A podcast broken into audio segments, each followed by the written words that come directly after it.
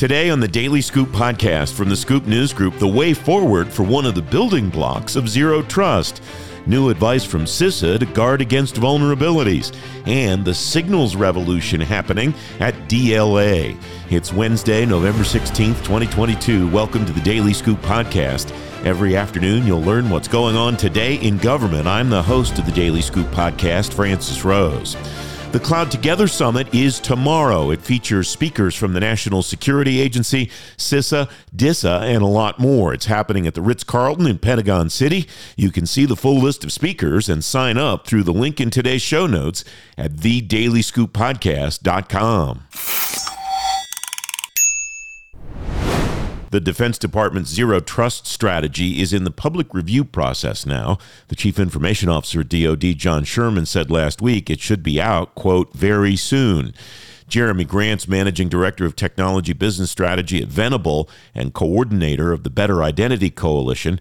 He's former Senior Executive Advisor at the National Strategy for Trusted Identities in Cyberspace at the National Institute of Standards and Technology. Jeremy, welcome. Thanks for coming on the program. Identity is such a critical part of everybody's zero trust strategy, not just John Sherman's at D O D. What are you seeing as far as progress that agencies and organizations are making at identity management toward their zero trust goals? Welcome.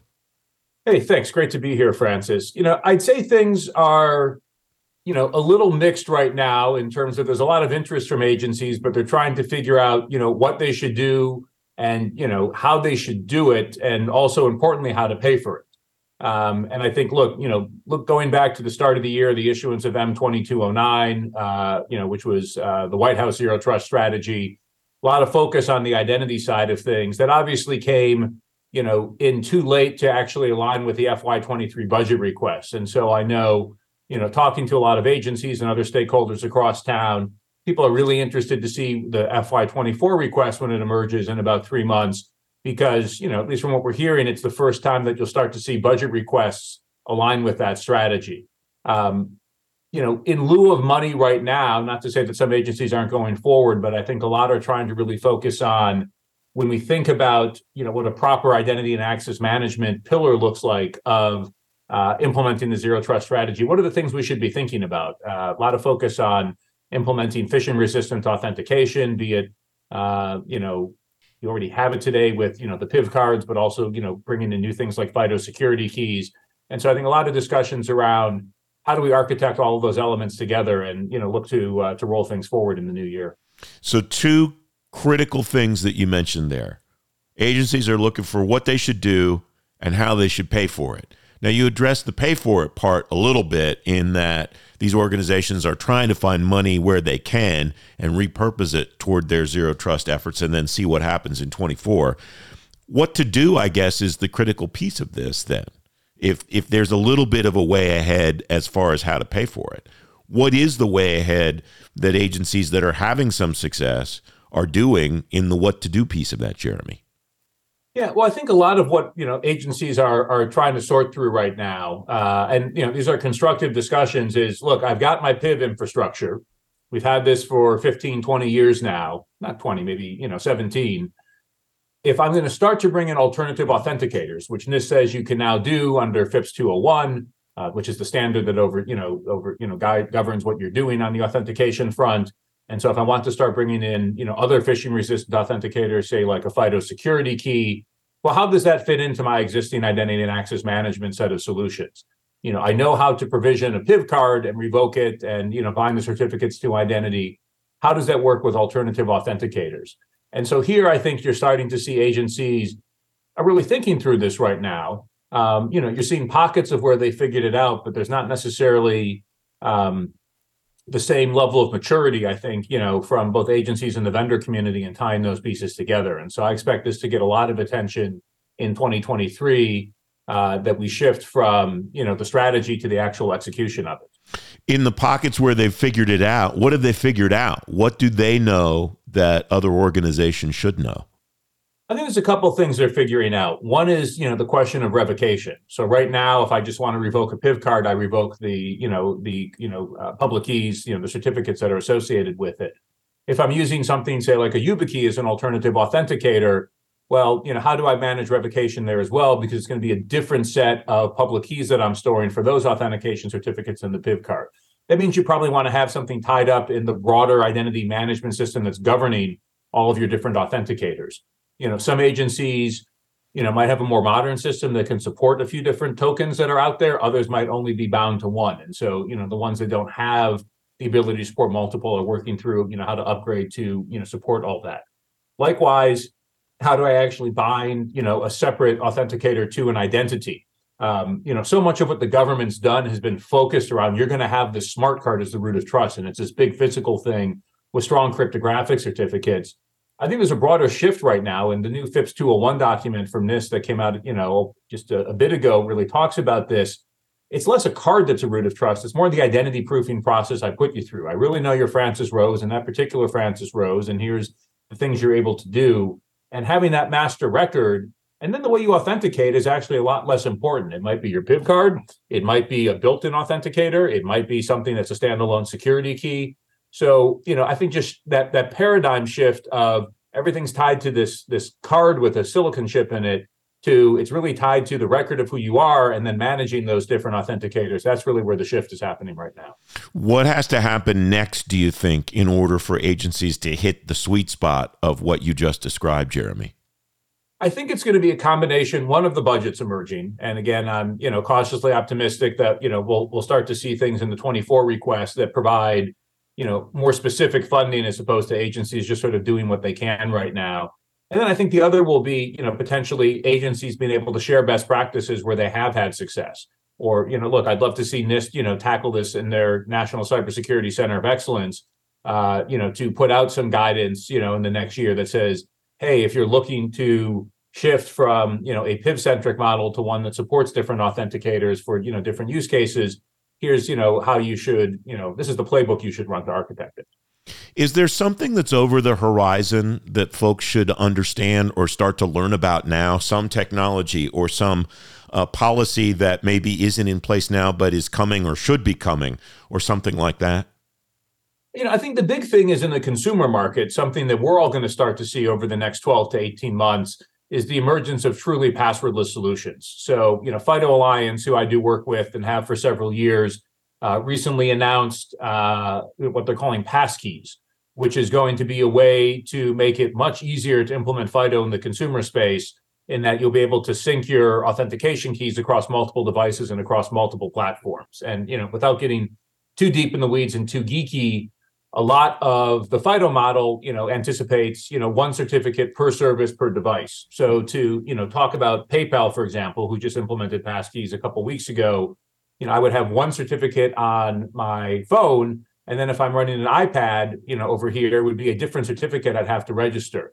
What you're now seeing is Apple, Google, Microsoft, and a lot of the other companies in the authentication space are able to sync those cryptographic keys across devices in the same operating system. So from a user experience perspective, you're not asking people to spend any time creating and managing, or potentially if you get a new device, recreating cryptographic keys. It all just magically works. So, you know, I did this with PayPal a couple of weeks ago. I registered on my iPhone, and through Keychain, magically the same credentials, you know, that are not passwords, but instead, you know, based on public-private key cryptography, synced across my other Apple devices. So this is notable. One, if you're just listening to this, you're going to be able to go truly passwordless, you know, soon as a consumer. But I also think that's going to create pressure back on the government enterprise space to have some of those same types of experiences, uh, as well as certainly for citizen-facing apps, you know, whether it's through login dot gov or other systems agencies are running, you know, people are going to get used to that experience in the commercial sector. They'll want to see this from their government apps as well. Over the over time, uh, generally, government people say, well, there are things, the private sector can do that, but there are obstacles that we have that either don't make it as easy or don't even make it possible for us to implement some of those th- same things. A lot of times those are privacy related. A lot of times those are regulatory related. Are, are there things like that in the case of what you just described that government organizations need to think about? You know, not too much, and that at least, I, look, I think this this passkey concept is really going to be most relevant to consumer use cases. And, you know, whether, you know, I'm a consumer interacting with a company or with the government, I'm going to expect the same user experience. I really don't see uh, a lot of barriers there. you may see some issues in more highly regulated industries where they're going to say, we don't want syncable, you know, credentials. We want you to have a standalone authenticator, you know, like a smart card or like a security key. Um, but I think that's going to be a small percentage of what we're seeing in terms of the broader use cases.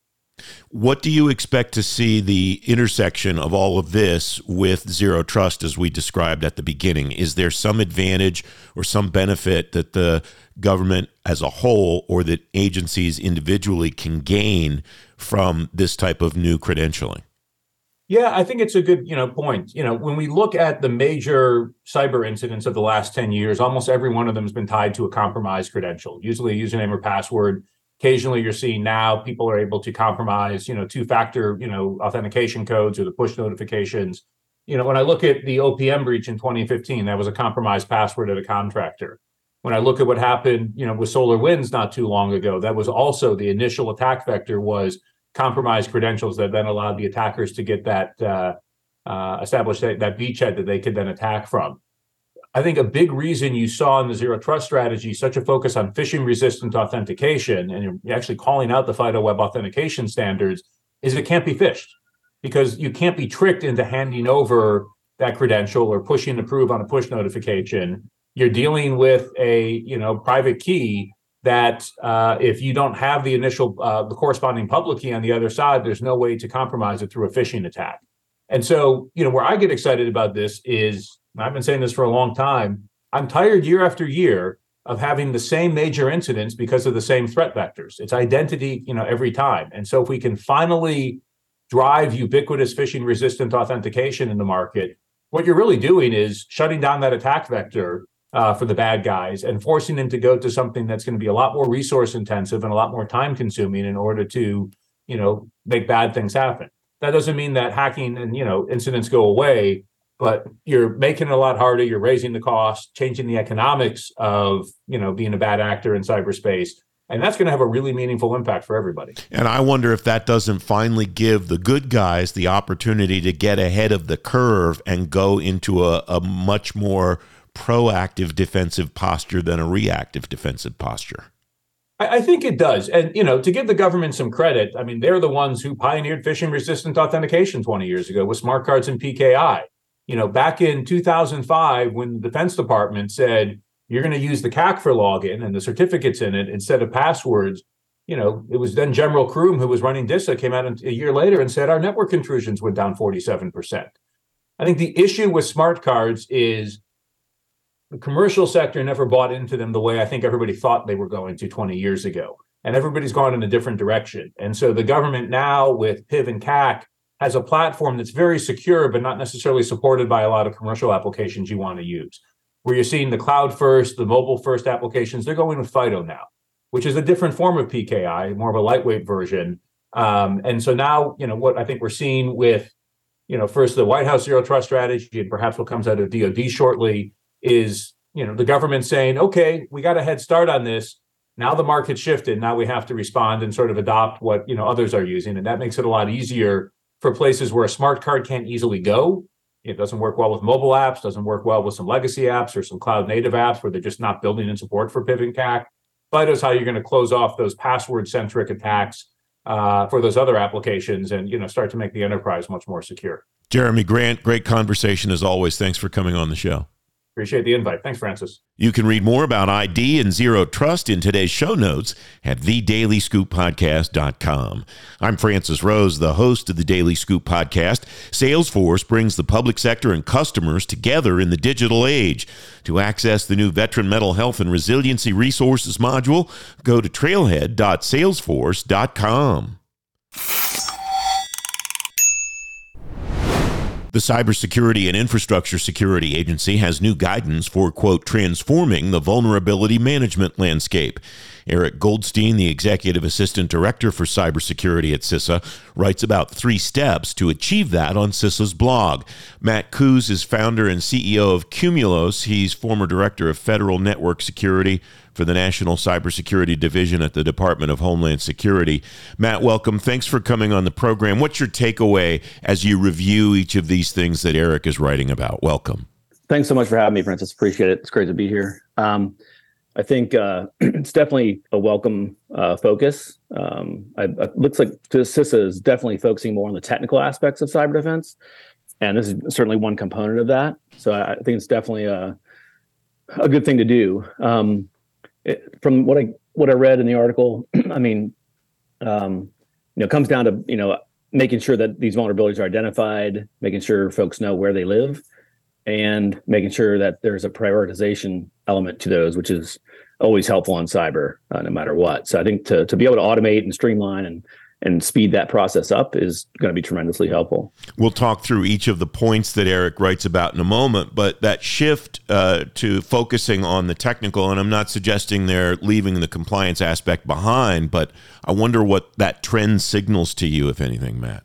Yeah, I think I, I would I would like to leave that that aspect behind. um, we're, you know, we're, we're a compliance company, but we, we really just focus on the technical elements, uh, or try to anyway. Um, and so I think it's, I think it's amazing. I think the trend it signals to me is that, that CISA really knows what they're doing, and they're focusing on, you know, what matters most to cyber defense instead of kind of the, the mounds of paperwork that, that compliance has meant over the years.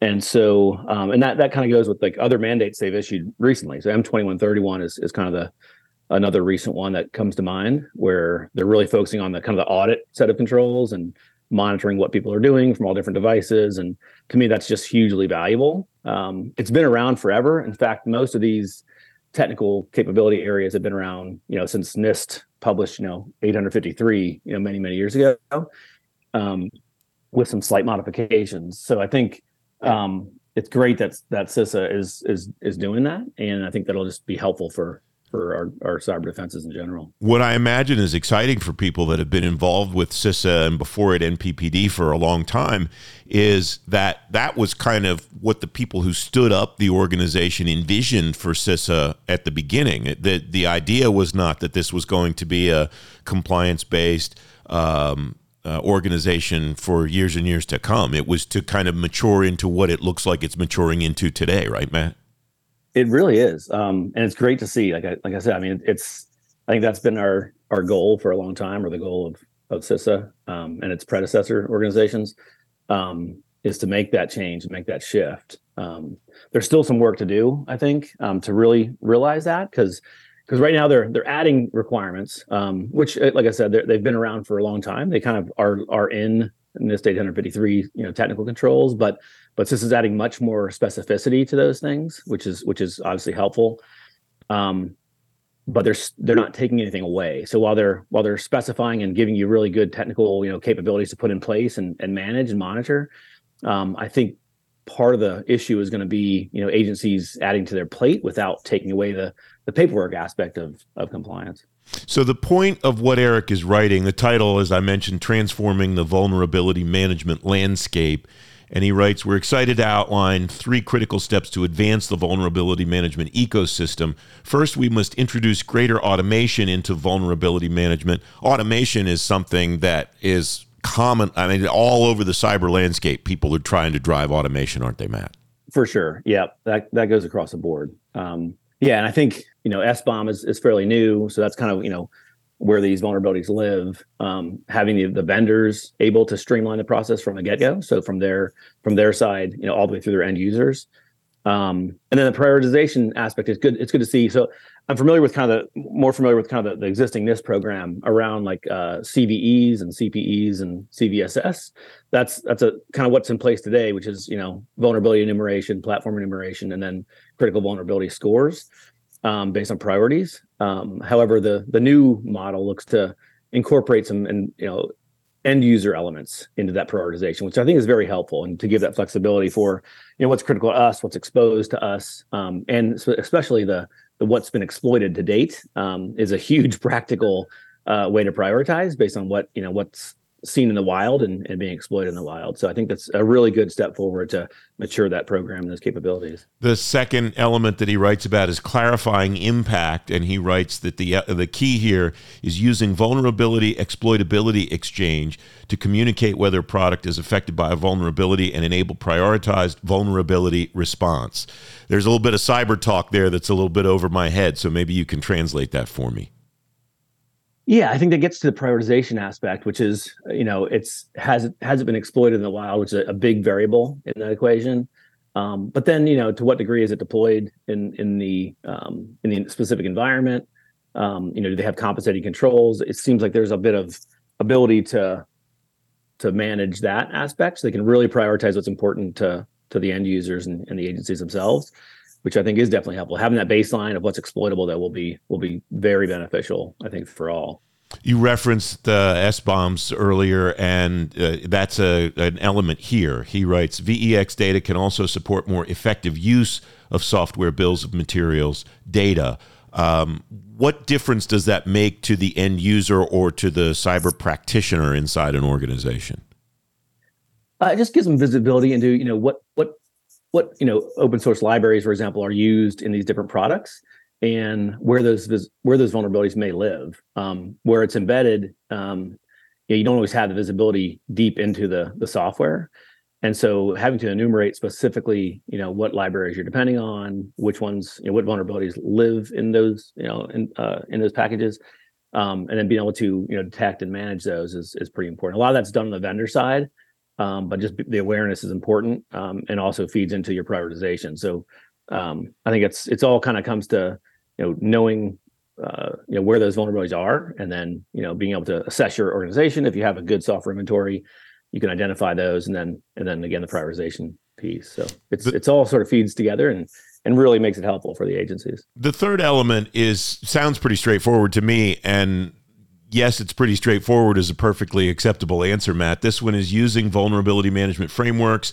Um, that utilize exploitation status and other vulnerability data to help prioritize remediation efforts. It sounds like it's that C I S is basic. Eric is basically saying, just here's something you should do. This is the next step, right? Yeah. Again, like I think remediation is probably one of the harder steps here. So, um, you know, you can scan, you can you can find that stuff. Now you get visibility into the into the vendor, you know, packages and so forth. Uh, but ultimately, you got to figure out in your environment what's critical to you and what should you start patching first, and, and how do you go about that. So that's typically kind of the long pole in the tent um, from vulnerability management perspective. And so, yeah, so I think um, it's just very helpful to to for prioritization. I mean, cyber to do cyber defense well is so complicated. There's so many different technical capabilities you have to have and visibility you need and all these risk areas. And if you could prioritize any of those um, to, you know, a better degree than they are today, I think it'll just streamline your your work. And not to mention, I mean, there's there's not, you know, there's there's certainly a shortage of cyber, you know, personnel to address all these issues. So that's where per, you know prioritization comes in really handy. So um, you don't have, you know, twenty people managing each of these capabilities, you know, in depth. You know, you've got a few that need to really be efficient and, and get the job done quickly. Uh, you mentioned a few moments ago, Matt, that there's still some work to do to push C I S A to that kind of mature vision of being a, a, a really uh, technical organization and, and supplying that kind of support and guidance. What do you think still has to happen? What is that work that still remains, do you think? Um, so I, I think they're doing a great job. And I'm just, I love to see the progress. I think um, Jen Easterly is leading, the, leading the, that organization so well, and, and putting out these mandates is really helpful. Um, from my perspective, though, it would be great to see a little help on the implementation side. So, you know, they've got the C D M program, which which I was part of kind of starting back at D H S. And I'd love to see, you know, capabilities being delivered that implement some of these mandates and deliver, you know, the, the ability to to monitor and manage this stuff. Um, not only vulnerability management, but like I said, in twenty-one thirty-one, there's config management. Um, there's, you know, various capabilities um, to, to implement. I think C D M has a lot of the infrastructure to make that possible very quickly. So I'd love them to sort of, I don't know, eat their own dog food and kind of deliver technologies and capabilities that can actually implement these for the organizations that that have to abide by these mandates. Matt, it's great to talk to you. Thanks for joining me today. I appreciate your time. Thanks so much, Francis. Appreciate it. You can find a link to Eric Goldstein's blog post in today's show notes at the daily scoop podcast dot com. The number one C R M, Salesforce Customer three sixty for public sector, is an integrated platform for public services. It features relationship management, case management, and lots more. To learn more, go to salesforce dot com slash government. The Defense Logistics Agency will use five G technology to get materials into the hands of warfighters faster. Manny Casas is Research and Development Program Manager for D L A.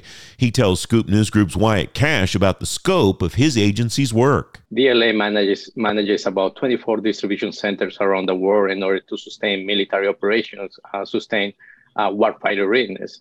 With that said, uh, Uh, there are three primary challenges that we face in D L A distributions. Uh, and this is with regards to the business process that entails uh, with inventory management, uh, material distribution, and asset visibility. These three uh, business activities are really labor intensive, drive large resources, operational costs, labor costs, and impacts the ability to respond to the warfighter from the logistics perspective.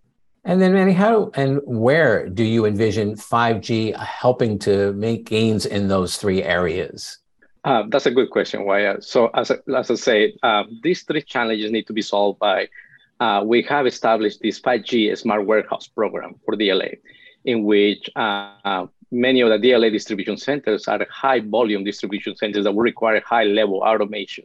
And with that said, Uh, you're looking at a system-of-system approach, you know, with regards to robotics, uh, uh, artificial intelligence, augmented reality, uh, cybersecurity controls, you know, automated inventory, you name it, Industry four point oh technology. So with that said, the amount of data and data communication that entails between this system is going to be robust. Supply chain data, we're talking more in particular. So five G uh, will be an enabler for these systems to communicate and operate and communicate and transmit the data more efficient and more effectively uh, to the end user. What kind of outcomes or enhanced capabilities are you starting to actually see through the initial deployments of five G? So currently, uh, Wyatt, we are deploying our uh, five G prototype, okay, uh, one of the earlier distribution centers in Albany, Georgia, in which uh, we're establishing a five G infrastructure Uh, in the fiscal year twenty-two, and we're going to continue doing that in F Y twenty-three. So we expect once we have this five G test bed, uh, it's going to give D L A the ability to start prototyping these I T O T solutions to uh, to target those three challenges I mentioned earlier. And with that said, uh, the, we expect to see improvements in uh, reducing labor costs, uh, improve efficiency and effectiveness, and sustain the mission of D L A distribution center. Um, reduce lead time when you when the end user process inventory, and at the same time, the accuracy of data that's very important in the D O D supply chain. Uh, so those three are actually four items that we see benefits from the five G Smart Warehouse program. And Manny, I'm interested, uh, what would you advise uh, the individuals in your position elsewhere about how you're trying to reduce uh, or manage the risks? Uh, yes, Wyatt. Uh, so th- we have three primary risks that we uh, I'm going to mention. One of them being the integration that Chad mentioned, in which uh, we're talking about intelligent system of systems that compose the five G Smart Warehouse. With that said, uh, there could be challenges with compatibility, in particular when we're trying to integrate uh, different robotics solutions, uh, I T solutions with our warehouse management system, warehouse execution system. So we plan to actually in F Y twenty-four, you know, partner with industry with an integrator that can help D L A to do this integration of system of systems approach. The other one is cybersecurity that Chad mentioned as well. Uh, we want to make sure that the data, that supply chain data is not compromised uh, with regards to the integrity, availability, and confidentiality. So we we had to take our industry, partner with industry to go through the uh, risk management framework, government management framework to ensure that security controls are there and we protect our data. And the third one is uh, cost. You know, uh, budget constraints, uh, the cycle comes. So we actually partner with government agencies such as the Marine Corps, NAPSOP, uh, O U S D, R and E, the D O D, uh, in order to uh, create economies of scale and leverage resources. So that's another way we mitigate with our uh, government partners as well for cost perspective. And then Manny, uh, last question for you is, can you talk a little about your next steps and uh, D L A's longer term rollout plans for five G, uh, particularly to get to scale? Uh, yes, Wyatt. So we have a five-year um, five G Smart Warehouse roadmap in which uh, it will entail uh, focusing first on the five G infrastructure, uh, F Y twenty-two, fiscal year twenty-two, fiscal year twenty-three, and then moving to targeting the first challenge that I mentioned earlier, inventory management solutions, and then uh, F Y twenty-five, targeting uh, material uh, distribution, how material moves in the warehouse, and at the same time, the next year, uh, asset visibility, make sure that we have transparency ac- across the D O D supply chains with regards to supply chain data. Manny Casas of the Defense Logistics Agency with Scoop News Group's Wyatt Cash. You can find a link to watch the video of that conversation in today's show notes at the daily scoop podcast dot com.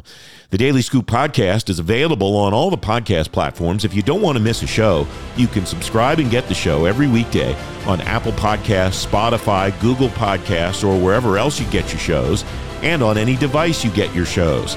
And if you really like the Daily Scoop Podcast, leave us a five-star rating and a review. It'll help more people find the show. The Daily Scoop Podcast is a production of the Scoop News Group in Washington, D C James Mahoney and Carlin Fisher helped me put the show together, and the entire Scoop News Group team contributes. The Daily Scoop Podcast returns tomorrow. Until then, I'm Francis Rose. Thanks for listening.